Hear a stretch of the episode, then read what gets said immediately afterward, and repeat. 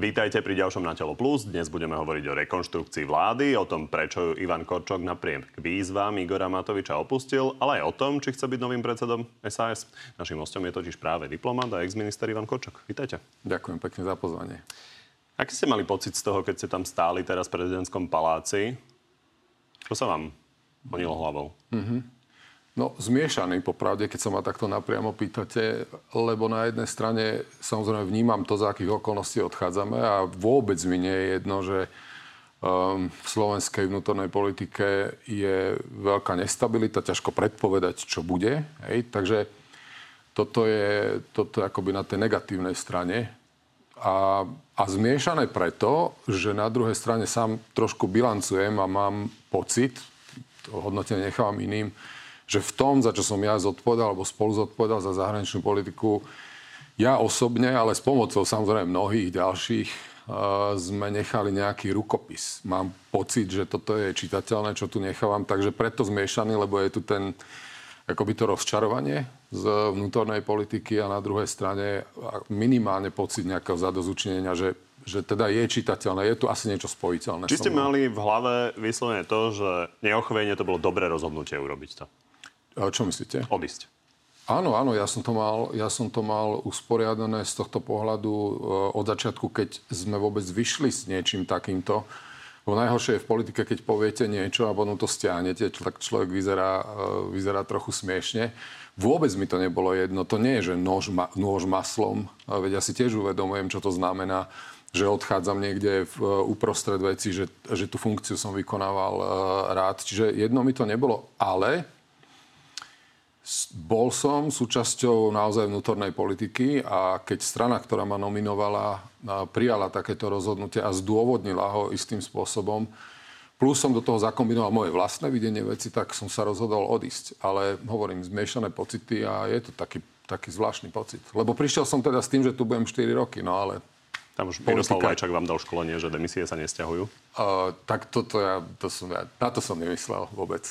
Poďme postupne k tomu, ako ste vlastne k tomu dospeli. Toto je hodnotenie Igora Matoviča.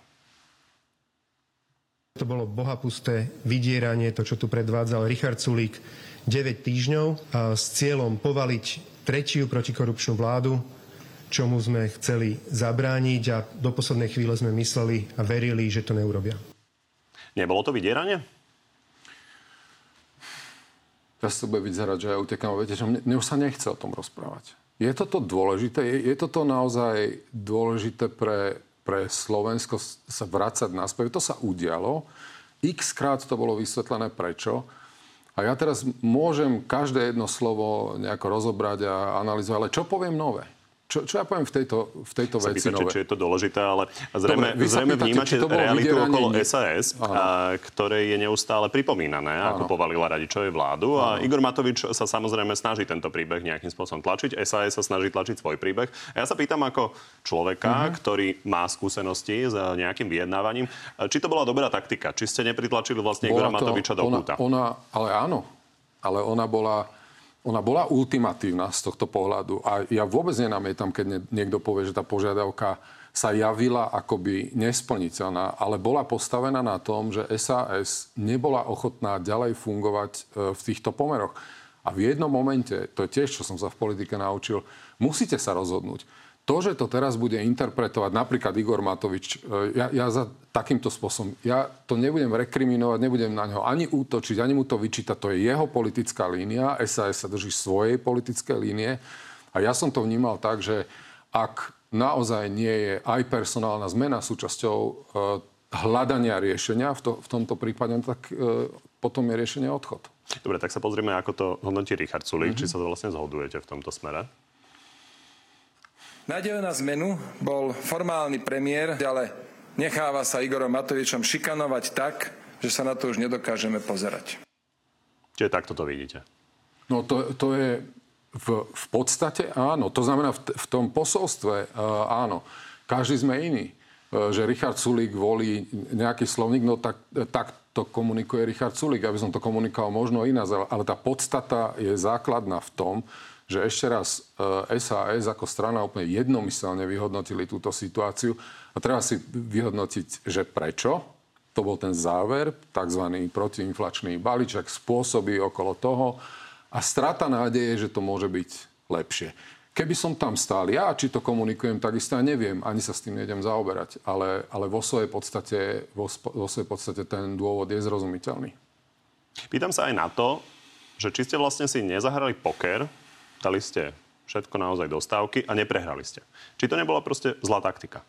Ale to, e, to ja neviem. Ja sa fakt do tohto nechcem e, púšťať. Pre mňa je, pre mňa je podstatné to, aby Slovensko prešlo touto krízou. Aby sme napríklad aj tú ťažkú situáciu teraz a menšinovú vládu, ktorá si ale vybrala svoj osud byť menšinovou, aby sme túto, e, túto situáciu zvládli, lebo, lebo bolo by pre Boha úplne absurdné, aby som ja napríklad neza, ne, nezaželal môjmu, môjmu nástupcovi, aby sa mu darilo. Mne, mne záleží na Slovensku. Ja sa nebudem zaoberať už naozaj tým, čo by bolo, keby bolo. Toto mi v politike vadí.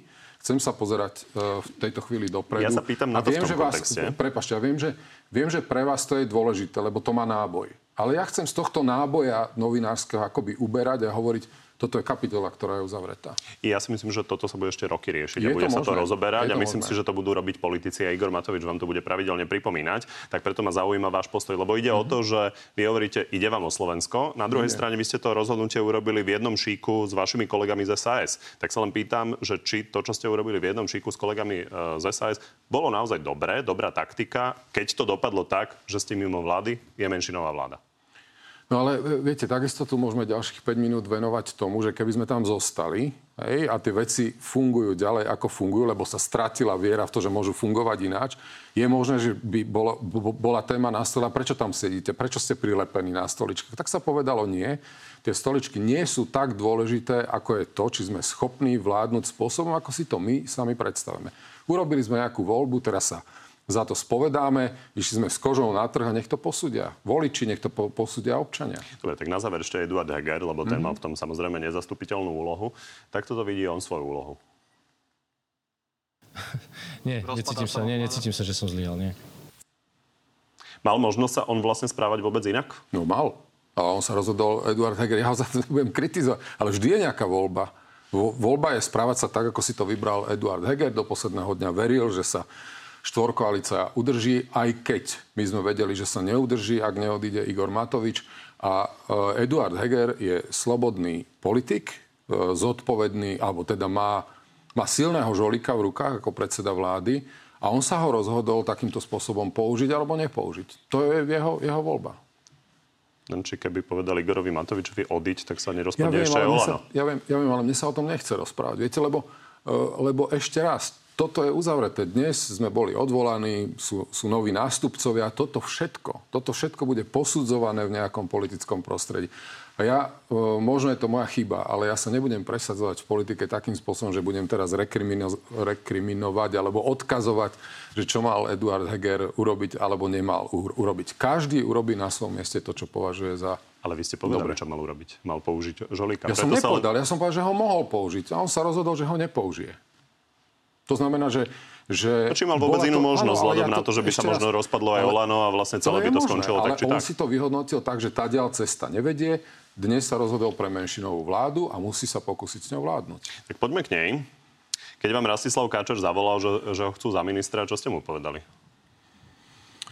Um, že je to jeho voľba, že uh, pokiaľ by on bol ministrom zahraničných vecí, tak je to dobrá správa z toho pohľadu, že on nie je nepopísaný list z hľadiska zahraničnej politiky. On nie je nepopísaný list z hľadiska zahranično-politických postojov. Hej? To je úplne jasné, kto je Rastislav Káčer a z tohto pohľadu má moju plnú podporu.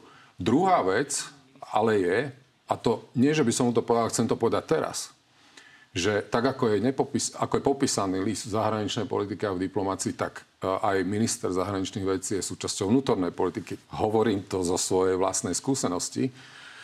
A to, čo bude testované, to nie sú jeho zahranično-politické postoje, ale bude testovaná jeho odolnosť vo vnútornej politike, jeho odolnosť aj voči mnohým veciam, s ktorými som sa stretával, ja musel som si hrísť do jazyka, e, mnohým bizarnostiam, ktoré sú dneska súčasťou politiky. Toto, toto je vážny test, ktorý si musí prejsť každý jeden a aj diplomat, aj minister zahraničných vecí. Takže vy ste priatelia, takto. dlhé roky no, sa poznáte, tak sa len pýtam, že čo ste mu povedali? Viete čo, ja či, som... Je, či je to dobrý nápad z vášho pohľadu? Ja som, mu, ja som mu povedal, že ak to cíti, že v tejto chvíli, v takýchto súvislostiach uh, pôjde do, do tejto stoličky, tak má moju podporu. To som mu povedal. A to platí. A či je to dobrý nápad? Ale to, to, to, to zase, viete, je, dnes je dve hodiny... To sa nepýtal. Po, o dva, nie, to, to sa nepýtal, pretože on to mal vnútorne vyhodnotené, to som ja vedel, hej, z, jeho, z, jeho, z toho, ako mi hovoril o svojej motivácii prevziať teraz zodpovednosť. Veď, veď to je ušlachtilý cieľ. Len ja hovorím jedno, že uh, o zahraničnej politike sa dnes tak, ako doteraz, bude rozhodovať doma. A tu je nestabilita, tu je nejasno, ako tá vláda bude vyzerať. Tu je nejaké trvalé pokušenie, ktoré sme my odolali požičať, požičať si zahraničnú politiku a trošku s ňou, kde tu vytlkať e, domáce politické body. Je na ňom, aby sa s tým, uh, s tým vysporiadal, ale toto je, naj, to je najťažší test, naozaj taký ultimatívny. Tých ľudí poznáte, vnútri, viete, ktorí poslanci treba mali iné názory na to, čo robíte, Hej. prípadne aj ministri mali iné názory. No. Tak e, čo čakáte? Či čakáte nejakú zmenu? No v zahraničnej politike naopak. Uh, očakávam kontinuitu. On to určite povie, veď určite ho sem pozvete, budete sa novinári pýtať. Ale tu ja nevidím problém. Ja len zopakujem ešte ja raz. Sa nepýtam, hm? Ja sa nepýtam na to, že či Rastislav Káčer má radikálne iné názory ako vy, ale že z toho pohľadu, že hovoríte, že budú rôzne tlaky na možno to, aby robil tú zahraničnú politiku inak ako vy. Či si myslíte, že, že to ustojí?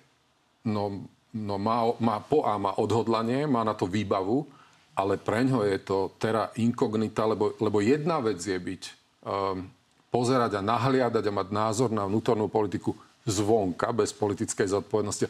Ale iná vec je, keď už dnes v politickom prostredí čokoľvek poviete, je dneska v slovenskej, v slovenskej vnútornej politike taká precitlivosť na, na každé jedno slovo, že vy musíte rátať, e, proste, že, že každý bude reagovať. A toto je, toto je pre Rastislava Kačera tiež nová situácia, ale výbavu vysporiadať sa s tým má. Je niečo, čím ste ho varovali? O, nie, nie, nie. Ja, áno, tieto veci, ale, ale ja som mu nedával školenie, veď preboha, my, sme, my sa poznáme 32 rokov, je to, je to človek vyzretý, ešte raz jasnými postojmi. On sa s tým musí vysporiadať. Ani mne nikto nedával žiadne rady dopredu. A ja som posledný vzhľadom na teda náš vzťah, aby som ja mu nejako radil. V každom prípade de facto očakávate, že tá zahraničná politika pod vedením pána Kačera bude vyzerať veľmi podobne určite, ako pod vašim vedením. Určite, ale ešte raz hovorím, ja to nechcem privodzovať.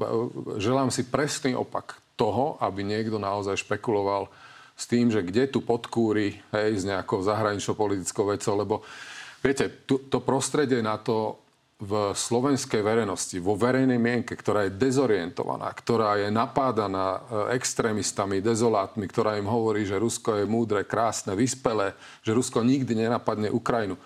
Toto slovenského občana dezorientuje. On je tak dezorientovaný, že čas slovenskej politiky to využíva, ono tú dezorientáciu ešte ďalej zosilňuje a potom si to požičiate a doma odrazu sa byčujú emócie, lebo v politike to je najmä o emóciách. Tomu to treba odolať. Vy ste hovorili o tom, že dôležitá je samozrejme stabilita a to, to je samozrejme predpoklad toho, aby tá zahraničná politika nejako vyzerala a to bude záležať aj od strany, z ktorej vlastne nejakým spôsobom ste vzýšli a uvidíme, či v nej budete pokračovať. A na to, aby vôbec dokázali schváliť prijatie Švedska a Fínska do NATO, tak e, budú potrebovať napríklad aj hlasy SAS. Určite. A otázne je, že ako to presne bude vyzerať, lebo s týmto Richard Sulik hovorí, že nemáte žiadny mm-hmm. problém a odhlasuje sa to, ale otázne je, čo bude ďalej. Toto hovorí Richard Sulik. Prečo by mala vláda s menšinou 70 hlasov vydržať, keď nevydržala s 90? Áno, to je dobrá, to je veľmi dobrá otázka. Nemusím na ňu poznať teraz odpoveď. Vy tej vláde dávate koľko? No, toľko, koľko bude schopnosti Eduarda Hegera na prvom mieste usilovať naozaj o podporu v parlamente a, a to, či ho ostatní koaliční partnery napríklad v predkladaných zákonoch podporia, keď bude treba urobiť kompromis. A naozaj teraz, ak si niekto predstavuje, že, že toto je biankošek, že s čímkoľvek sa príde do, do vlády a SAS vlastne odišla do opozície, my sme odovzdali kľúče od Bavorákov, ale budeme teraz naďalej súčasťou koalície, tak to tak jednoducho nie je. Tu je fundamentálna, fundamentálne kritický postoj voči tomu, čo sa dialo vo vláde a takto to nejde. A teda bude to trvať tak dlho, kým Eduard Heger bude schopný naozaj hľadať oporu a teraz si želám a mám toľko viery v neho, že ju bude hľadať len v demokratickom spektre, lebo sme videli, ako, ako je to toxické uh, hľadať takúto oporu medzi extrémistami a fašistami. Toto, to, toto by bolo to najstrašnejšie, čo sa môže udiať. Ale zodpovednosť je na premiérovi, lebo urobil to, na čo ste sa pýtali pred desiatimi minútami. Rozhodol sa ako predseda vlády ísť do menšinovej vlády. Na základe ultimata SAS. Ale áno, ale, ale, ale voľbu mal, tak ako mala uh, eh, SAS voľbu nedať to ultimátum a sa rozhodla, no tak, tak sa rozhodol predseda vlády zareagovať, tak to môže, môže to vnímať ako ultimátum, ale bola to, bol to istý návrh na to, ako pokračovať v štvorkoalícii. Rozhodol sa predseda vlády, že to štvorkoalícii nepôjde ďalej. Ja sa len okru, um, okľúkov k tomu, či ste to vlastne zahrali dobre. Lebo napríklad uznávate, že Robertovi Ficovi ste tým urobili radosť. No ja už som sa da, pokusil uh, odpovedať pred desiatimi minútami, že, že toto bude, sa bude posudzovať ďalej. SAS sa rozhodla. Uh, Igor Matovič tvrdí, že na tom vidí niečo aj pozitívne. On si myslí, že to dokonca môže fungovať lepšie pre toto. Ľudia uvidia, že s Matovičom sa spolupracovať dá a že Sulik bol jedinou príčinou problému. Tak toto byť nemôže? Uh, uvidíme. Uh, uvidíme. Ja, ja, to, ja ne, neviem veštiť proste z kryštálovej gule, lebo politika má svoju dynamiku. Ja, ja fakt neviem. Pýtate Tomu rozumiem, no, že... to bolo hodnotenie Igora Matoviča, že vlastne ľudia to ale zvonka ja, nevideli. Raz, uh, ale ja sa pýtam, a ako ste to videli vy zvnútra? Lebo boli tam rôzne ano. debaty a konflikty. Napokon vy ste si riešili s Richardom Sulikom tiež uh, svoje nezhody. A, takže uh, z hľadiska tej viny, tých problémov a tej uh, zlej komunikácie, že či to máte tak, že 100% Igor Matovič a 0% Richard Sulík. Pozrite sa, zase nechcem utekať. Poďme ďalej, ale dobre. Uh, to, to, to nie je to, že by uh, napríklad aj Richard Sulik niektoré veci uh, nemohol urobiť lepšie. To nie je to, že Richard Sulik neurobil chyby, keď ešte raz aj v zahraničnej, v zahraničnej politike, v komunikácie. To, to nie je o tom. Ale dôsledky, ešte raz, dôsledky rôznych rozhodnutí, za 2,5 roka, ktorých iniciátorom bol Igor Matovič, a kde napríklad aj SAS malo zásadný nesúhlas, dôsledky sú úplne iné. Hej? Ten spôsob vládnutia, ja, ja nechcem Richarda nekriticky obhajovať, lebo robil chyby. Ale keď to dáte na misky váh, tak ja si myslím, že každý reálne uvažujúci človek musí vidieť, že tie veci, ktoré boli problémové, boli spôsobené Igorom Matovičom a ja mu nechcem naozaj ani ľudsky ubližovať. Ja mu nepodsúvam, že to boli zlé úmysly. Ale ten spôsob vládnutia, ten spôsob, ako sa prepracovať možno k dobre mysleným veciam, ale mnohé z nich neboli ani dobre myslené, napríklad balíček, balík. Plne za tým stojím, že ten balík nebol dobrý, protiinflačný. Má štruktúrálny dopad na rozpočet, na udržateľnosť verejných financí. To nebolo jednoducho dobré. Čiže Richard Sulik netvrdí o sebe, že je bez chyb. Ale ešte raz, tá bilancia je poctivá vtedy, keď si pozrieme, že čo bolo spojené s, s jeho uh, ideami, nápadmi a rozhodnutiami. A ešte raz, ja mu ich neberiem, že bol dobrý úmysel.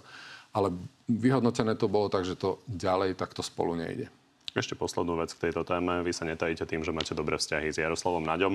On sa ale dostal teda do nezhod, by som povedal veľmi jemne, a s Richardom Sulíkom kvôli tomu údajnému podmienovaniu a posunutia, respektíve mm-hmm. vývozu S-300 a vrtulníka. Black Hawk pre Gajsenovcov. A tam na koho strane stojíte? Ja stojím na strane toho, že uh, to rozhodnutie bolo, bolo po a dobré, bolo poctivé pre Slovenskú republiku. Pomohli sme Ukrajine. Dostanem sa, neújdem od toho.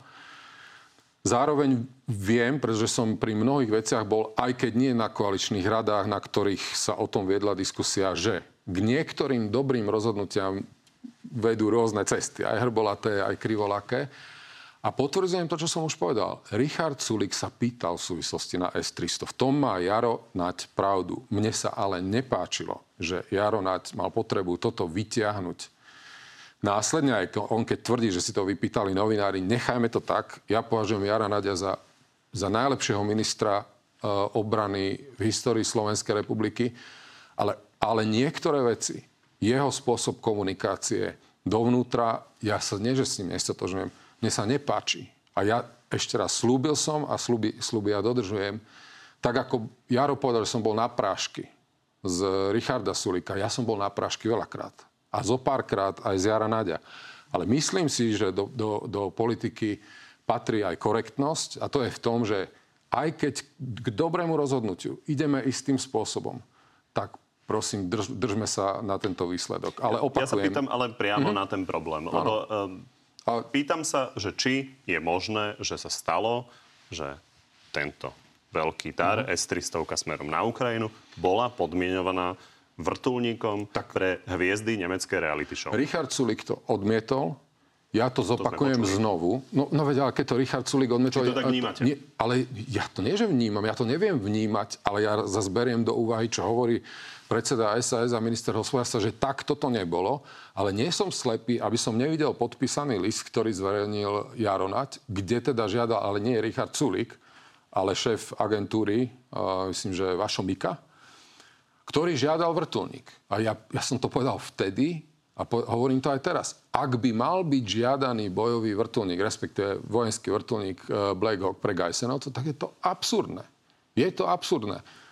Asi toto je môj postoj. Poďme na Ukrajinu. Vidíme, že v posledných dňoch sa teda ako si karta obracia. Ukrajinci oslobodili e, tisíce kilometrov štvorcových územia. Ako sa vám na to pozera? Pozerám na to e, s nádejou, asi tak ako všetci, ktorí vedia, že toto je jedna, jedna, jedno hrozné svinstvo, ktoré pácha ruský režim voči, voči nevinným ľuďom a voči či, či máte slobodnej... pocit, že sa pozeráme na definitívny obrad? Viete čo, dostanem sa k tomu, dostanem sa k tomu, ale chcem povedať jedno, čo tu zaniká. Že toto je nádej na, nejaký, na nejakú, nejakú zásadnú udalosť, neviem, či zmenu vo vojenskej oblasti, lebo tu sa bavíme o, o vojenskom úspechu, ktorý nie je sporný. Ale viete, o čom sa tu málo rozpráva od, od februára? Že Rusko z politického hľadiska túto vojnu dávno prehralo. A prehralo ju na hlavu. Veď si pripomeňme za 30 sekúnd, do čoho tiahol uh, prezident Putin uh, so svojimi vojskami na Ukrajinu. Že on povedal, že tá Ukrajina nemá nárok na existenciu, to vlastne je len také nejaké Rusko v čudnom, v čudnom prevedení. Hej? Kde je dneska Ukrajina? On prišiel definitívne o Ukrajinu. On túto vojnu rozputal preto, aby tú Ukrajinu udržal pri sebe. On povedal, že nesmieme dopustiť, aby sa NATO približovalo k ruským hraniciam. Dnes Zajtra začíname rokovať o vstupe, teda schvalovať vstup Fínska a Švedska do, do NATO. Tá hranica bude o 1600 kilometrov dlhšia, ktorú bude mať Rusko z NATO. Pozrite sa, čo spôsobil prezident Putin. Trápime sa. E, boli to. Máme okolo toho spory v oblasti energetiky. Ale ten vlak je nezastaviteľný, kedy sa odpútame od tejto závislosti. Takto môžem hovoriť dlho. Nezabúdajme, že keď sa pozeráme na tento vojenský úspech Ukrajincov, ale politicky je to porážka na hlavu zo strany Ruskej federácie. A teraz k tomu vojenskému, no to ukazuje len jedno, že to nie je celkom tak, ako to rozprávajú tí, čo vypúšťajú tie, tie, tie holubice mieru na Slovensku, ktorí sa s obdivom e, skláňajú k Rusku, k agresorovi, že to je neporaziteľná armáda. Tá armáda má obrovský potenciál, obrovskú prevahu. Ale pozrite sa na tých Ukrajincov, pozrite sa na ten hrdinský odpor ak Ukrajincom, ak ich nenecháme v štychu, ak im naďalej pomôžeme a urobíme presný opak toho, čo hovoria slovenskí extrémisti a čo hovorí tzv. slovenská sociálna demokracia, vykašlite sa na nich, neposielajte im zbranie, zrušte sankcie. Ak sa v tomto nepomýlime, tak tá Ukrajina má obrovskú šancu a má obrovský obdiv. Oni ukazujú nie že Slovensku, ale celému západnému svetu, čo to je vlastenstvo a čo to je bojovať za Čiže inými štát. slovami hovoríte, že stačí, aby Únia pokračovala v tom, čo robí. Ivan Mikloš napríklad tvrdí, že na to, aby tá vojna skončila, tak musí padnúť Vladimír Putin. Ale iste, iste, iste, to už ideme príliš ďaleko, ale to, takto, to, ja sa dívam na to, čo môžeme urobiť my. Keď hovorím o, o podpore vo vojenskej oblasti, tak bez toho to nepôjde. Ale viete čo, čo mám ja najväčšie, nie že obavy, ale čo vidím, že bude problém politický a citlivý, že my budeme musieť Ukrajine dlho pomáhať aj ekonomicky. No a môžeme si dovoliť nepomáhať v tejto chvíli. Včera bola schválená ďalšia 5 miliardová pomoc v keši jednoducho, lebo Ukrajina potrebuje udržať prevádzku štátu. Toto sú tie elementy, ktoré na konci dňa rozhodnú, ale ona vedie spravodlivú vojnu za ochranu svojej vlastnej existencie. Jasné. My nemôžeme stať bokom. Ľudia ale uvažujú, kedy toto celé môže skončiť. A, takže dnes to vidíte tak, že to môže trvať ešte celé roky?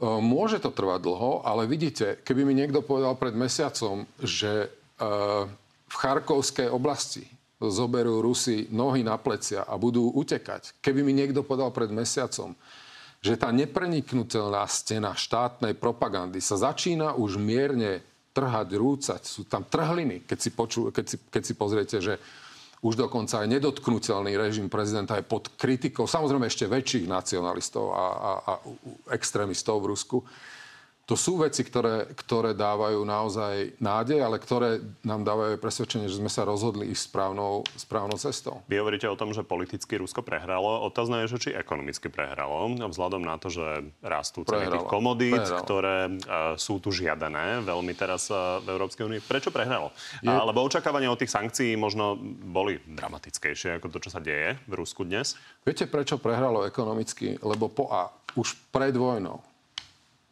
a nehovoriac pod týmito opatreniami a sankciami. Rusko má neudržateľný ekonomický model. Ak si niekto myslí, že táto krajina má udržať, to, to vie udržať len na tej, na, tej vlne nacionalizmu, šovinizmu, na tej, na tej ideológii akejsi nadradenosti, na tej ideológii poslania uh, Ruska v ochrane tzv. tradičných hodnot to je pre Boha chiméra.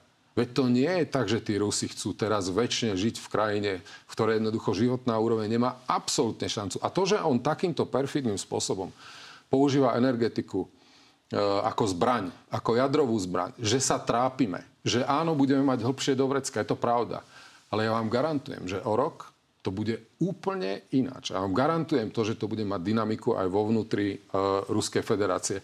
Lebo tí Rusi, to sú tiež len ľudia. Ani oni nie sú proste takí, aby stáli v pevnom šiku. Všetci asi podali, nás nezaujíma budúcnosť našich detí. Nás zaujíma len myšlienka Veľkého Ruska. Čo to ty myslíte, nezmysel. o rok to bude úplne inak? Ale ja hovorím rok príkladmo.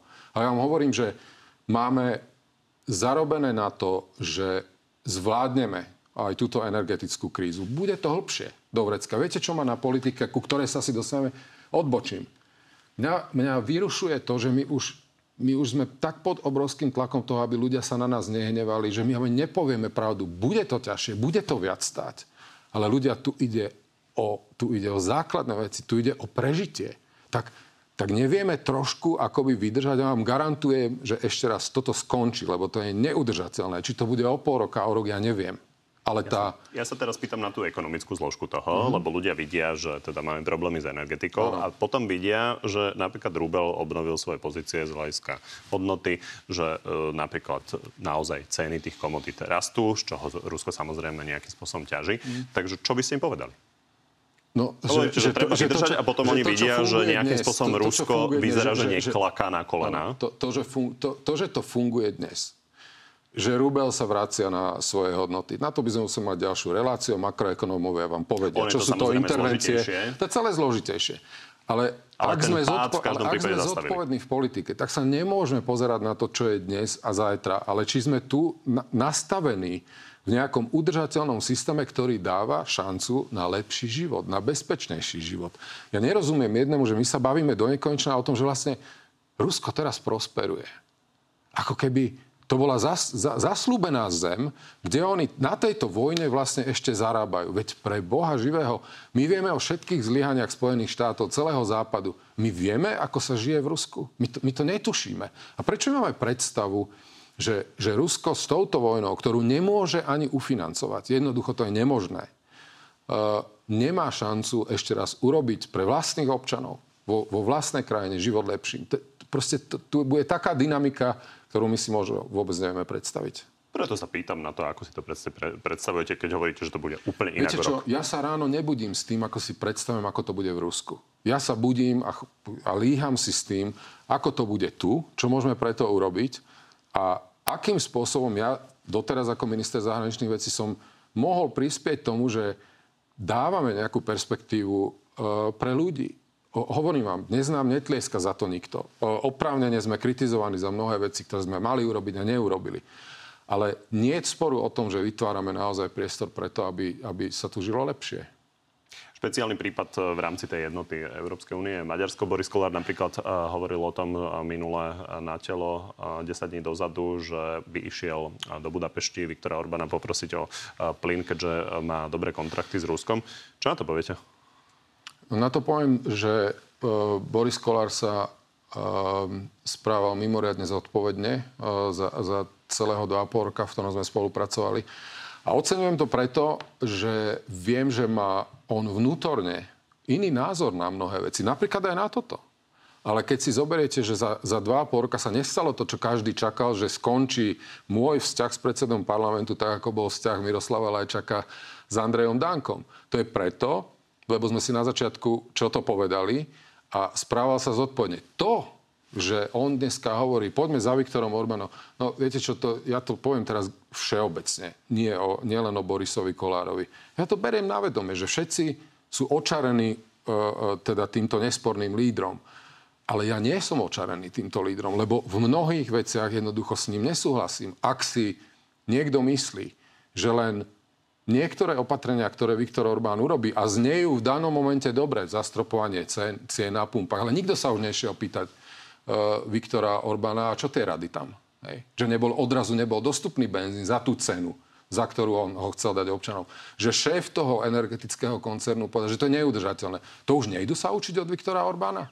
Prečo všetci podliehajú proste tomu, že len, že len, len charizma kombinovaná s odvahou je to najlepšie pre, pre, pre politiku? Čo keď, čo keď sú riešenia dobré aj tie, ktoré príjma Európska únia? Čo keď je dobré aj jednoducho nerobiť v každej chvíli len to, že byť za fešáka, ktorý si kopne do Európskej únie. Toto nás motivuje? Veď to je cesta do slepej uličky. Vzťahov s Maďarskom sa neobávate?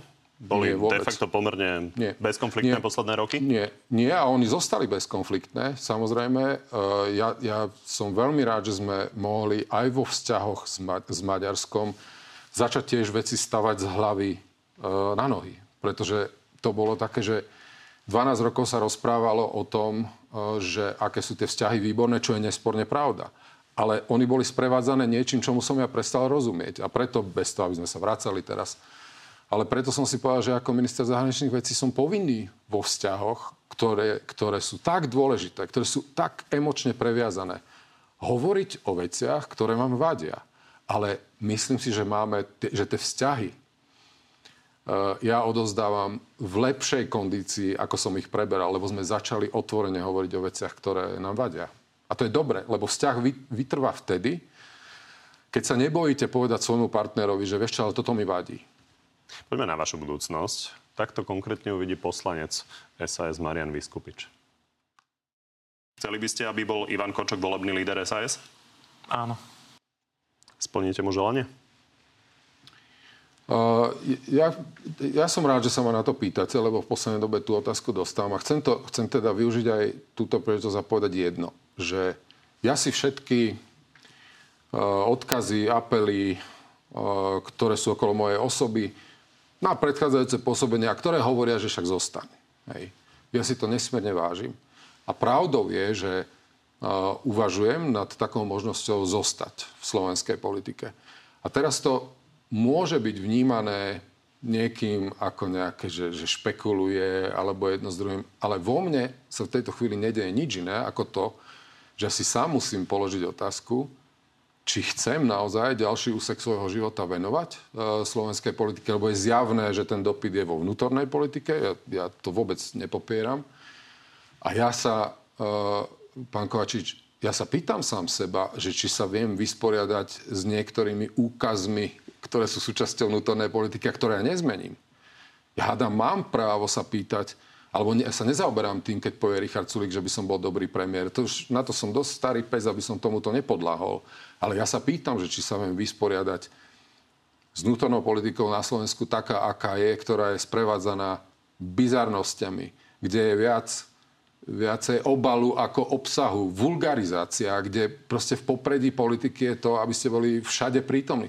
Mne to vadí a ešte raz, nech si to ktokoľvek vyhodnotí akokoľvek, ale ja sa sám seba pýtam, že či do tohto ja chcem ísť a keď tú odpoveď budem mať pre seba, potom sa budem zaoberať aj tým, že, že, že ako by moje pôsobenie malo byť. Ja sa pýtam aj na takú zbytočnosť z pohľadu mnohých, že že mám ja priestor a, a isté, či mám aj ambíciu, že, že vstúpiť do vnútornej politiky a nejaké veci zmeniť na Slovensku. Veď to pre Boha nemôže byť tak, že dneska každý okolo idúci, a teraz to ne, nehovorím v žiadnej referencii, že, že však vlastne ísť do politiky, to je fajn.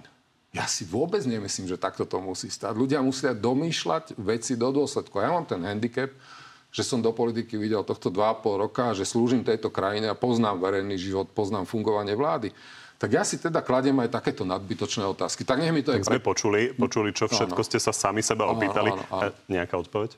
No, no veď nemôže byť. Čomu ste sa... dospeli? Lebo e, no, pár no, dní je to, čo ste tomu, hovorili, že no, tieto no, otázky si kladiete. Tak, dobre, takže, takže nie som rozhodnutý. A keď sa rozhodnem, tak prvý bude Richard Sulik, pretože ponuku na angažovanie sa mám od Richarda Poďme sa pozrieť, čo konkrétne presne on povedal.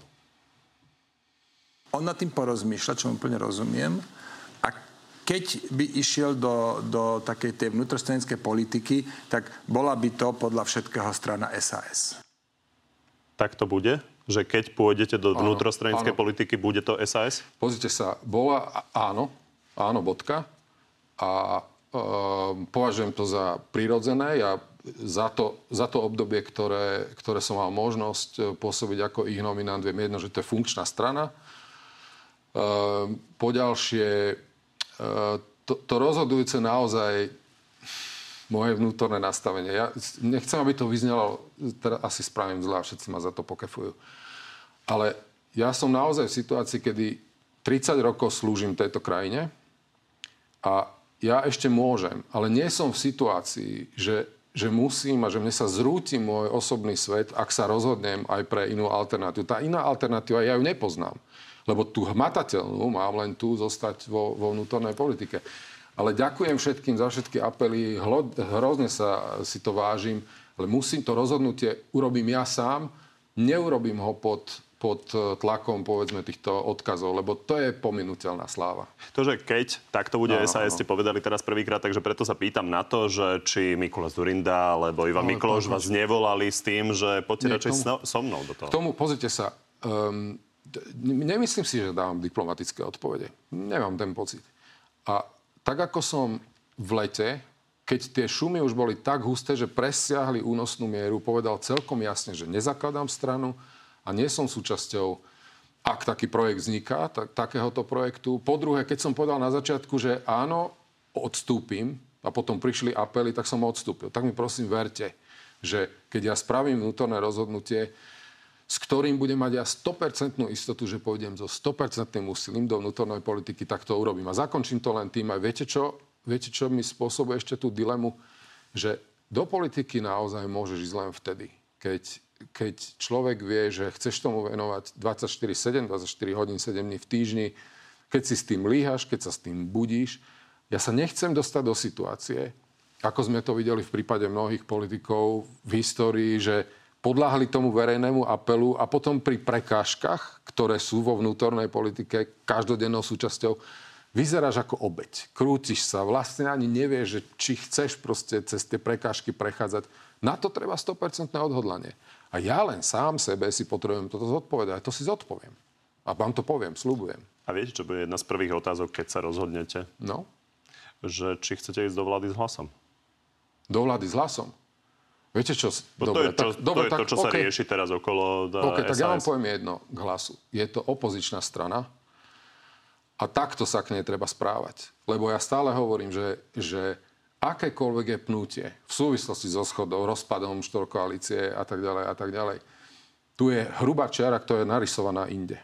Dneska je tá najhrubšia čiara medzi tými stranami, ktoré z môjho pohľadu úplne jasne vedia, kde je Slovenská republika, úplne jasne sú verné demokratickým princípom, poviem to možno tak staromodne, hej? A tými ostatnými. A u hlasu, hej? Ja sa vôbec nejdem púšťať do debaty, keby bolo, čo by bolo. Viete, čo ma zaujíma?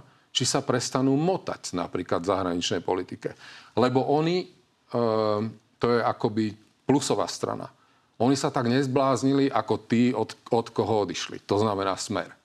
Smer je úplne izolovaná strana, ktorá sa objíma s fašistami a extrémistami. Toto nerobia, to im kvitujem. Ale motali sa. Motali sa pri Ukrajine. Motali sa pri obranej zmluve. Videl som kam vietor, tam kabát. Videl som, že pre nich je dôležité, ako majú odmerané nálady v spoločnosti. Nech sa vyfarbia. Napríklad v tejto oblasti. Idem ďalej k zahraničnej politike. Ja logicky počúvam, že sa hlásia, alebo počúvam z ich strany logickú komunikáciu, sociálna demokracia, ľuďom, ľuďom treba pomôcť, treba rozdávať. Ja som nepočul za pol roka oprávnenej kritiky na adresu vlády, čo robí, čo nerobí. Ani slovo, ako chce tie peniaze vyrobiť.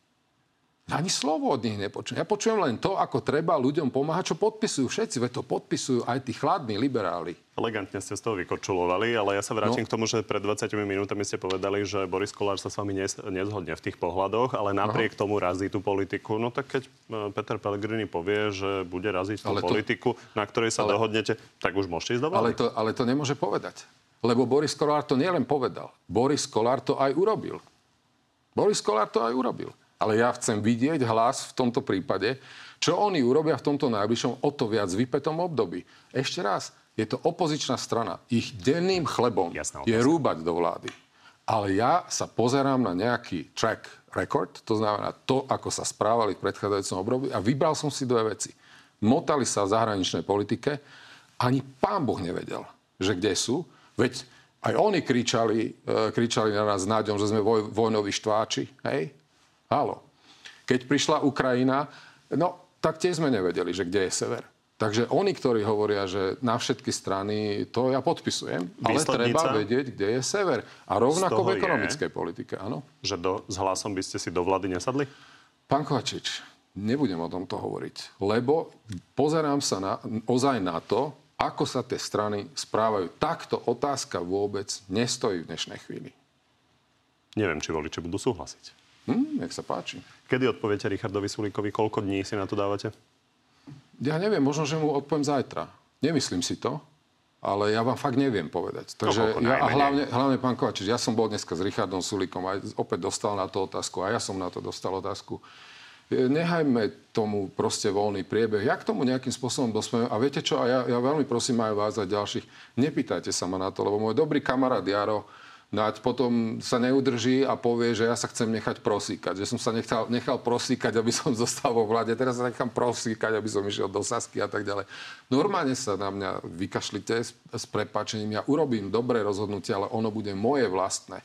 Vôbec netvrdím, že som na 100% ani, ani na nejakú, nejaké percento rozhodnutý. Dobre, kvalitu toho, toho rozhodnutia už musia voliči samozrejme posúdiť, Áno, ale teda tak. čo, do Vianoc?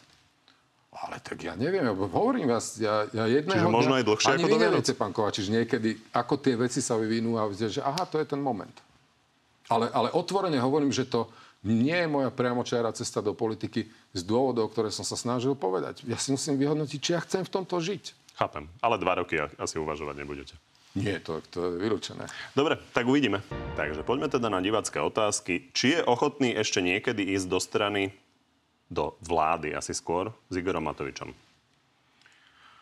To je, teraz nechcem ujsť, že hypotetická otázka, ale e, ja si to neviem osobne predstaviť. Jaroslava, či sa nehambíte nosiť slovenský znak na klope Saka, keď ste svojou diplomáciou urobili z našej krajiny americkú provinciu?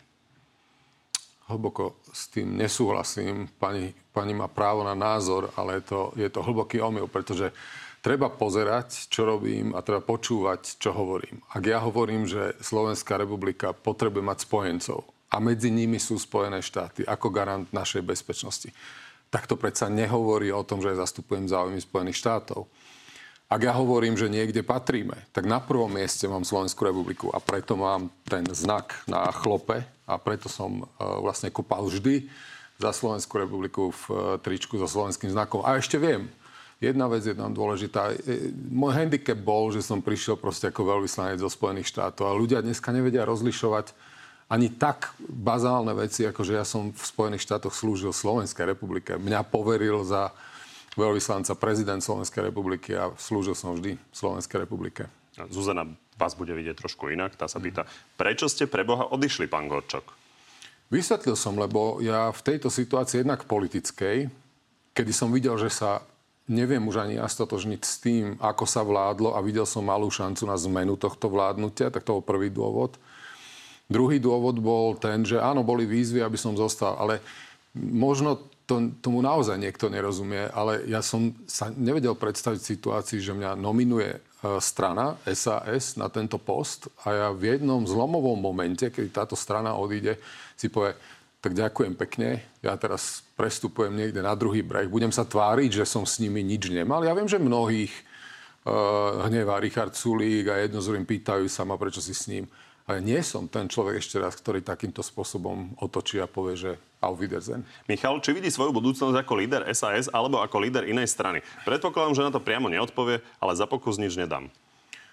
Dobrý pokus, to priznávam, ale táto odpoveď na túto otázku príde vtedy, keď si ja sám vnútorne vyhodnotím, či chcem v slovenskej politike zostať. Ale na to sa ma budete pýtať. Richard uh, vidí nadväznosť. Vidí svoju budúcnosť v medzinárodných inštitúciách? Nechystám sa odísť zo Slovenska ako diplomat, bývalý diplomat. Nikdy nehovor nikdy, ale ešte raz, ja som to povedal viackrát, nič som si, nejaké dvere som si nepootváral, ani ne, ne, ne, nenechával som si nejakú skulinku, cez ktorú sa potom prevlečiem a ujdem niekde zo Slovenska. Nechystám sa do medzinárodných inštitúcií. Daniela, otázka. Ako môže pracovať ako štátny tajomník vo všetkých vládach, keďže každý má nejaké smerovanie a svetonázor? No, ja som na, na politickej funkcii so všetkým, čo k tomu patrí, som bol prvýkrát ako minister za týchto 2,5 roka. Bol som e, štátnym tajomníkom v troch vládach. To prvo bola vláda Mikuláša Zurinda, Zurindu a potom to boli dve vlády Roberta Fica. Moje pôsobenie v tých vládach ako štátny tajomník malo vždy konkrétne diplomatické zadanie. E, vo vláde Mikuláša Zurindu som viedol rokovania o vstupe do NATO. Keď prišiel Eduard Kukan za mnou, aj Mikuláš Zurinda povedal, že prosím ťa, poď toto urobiť. Vo vládach Roberta Fica som robil najprv veľvyslanca pri EÚ a potom prišlo predsedníctvo, kde prišiel za mnou Miroslav Lajčák. A áno, mohol som vtedy povedať, nie, tak teraz ja nechcem mať s týmto nič spoločné. Rozhodol som sa vtedy tak, Merajte ma prosím podľa toho, čo som robil, vyzlečte ma do naha, pýtajte sa ma, konfrontujte ma s akýmkoľvek výrokom, ktorý som povedal za celý môj diplomatický a politický tak život. Tam ide o to, že keď Miroslav Lajčák napríklad eh, nemohol prísť na vládu, tak ste si reálne sadli na vládu, eh, v ktorej Áno, je to tak, ale nikdy, som, ale, ale nikdy som nesedel na vláde tak, ako sedí minister, ktorého som vykonával 2,5 roka. Pre ľudí to je nuans ale je, je to zásadná vec. Ale ešte raz hovorím, vyzývam každého, kdekoľvek skončím v budúcnosti Pýtajte sa ma na to, hľadajte, googlujte výroky, s ktorými ma budete konfrontovať. Juraj, čo hovoria na, vaši zahraniční kolegovia na situáciu u nás a Igora Matoviča? Teraz zase eh, mohol by som si prihliať, prihliať polievku. Oni, um, oni sa pozerali na Slovensko cez prízmu zahraničnej politiky, lebo tam išlo do tuhého a toto som sa snažil zastupovať ja, premiér Heger a tak ďalej. V tomto mali úplne jasno, kde patríme. A dnes je pohľad na nás ako na člena Európskej únie a na to cez prízmu toho, že ako sa správate v týchto inštitúciách. My sme aj pri problémoch, ktoré máme, aj s vecami, ktoré boli e, niekedy bizarného charakteru spojené s Igorom Matovičom, neboli nespolahlivý partner. Ja ešte raz tu nebudem teraz e, sa odvracať od vlády, ktorej som bol súčasťou, ale... Tak tá otázka smeruje asi k tomu, že naozaj síce ano. krízy sú obvykle samozrejme aj na západe, ale na druhej strane na okraji rôznych samitov sa ministri bavia o tom, že čo sa v tej konkrétnej kraj, krajine deje. No, pýtali sa, samozrejme, mne sa, ja teraz mi SMS-kujú mnohí kolegovia, ako to vyzerá, vydrží vláda, nevydrží vláda. Mnohí, mnohí ministri čo sa, samozrejme... No, ja to neviem dnes odhadnúť, Naozaj, lebo to si myslím, že nevie odhadnúť nikto. Vôľa je pokračovať ďalej v menšinovej vláde, ale je tam zarobené samozrejme na nestabilitu, ale všetci aktéri dnes e, vrátane SAS, SAS hovoria o tom, že OK, keď tá vláda chce vládnuť, musí sa o to pokúsiť a hľadať, e, hľadať podporu pre, pre zákony v parlamente. A hľadať teda 76 hlasov, keď treba. Ďakujem, že ste prišli. Ďakujem pekne ja. Dnešného Na telo plus je to všetko. Pri ďalšom sa vidíme opäť v útorok o 14. na životu na TV novinách alebo si nás nájdete v archíve a na podcastoch. Príjemné popoludne ešte.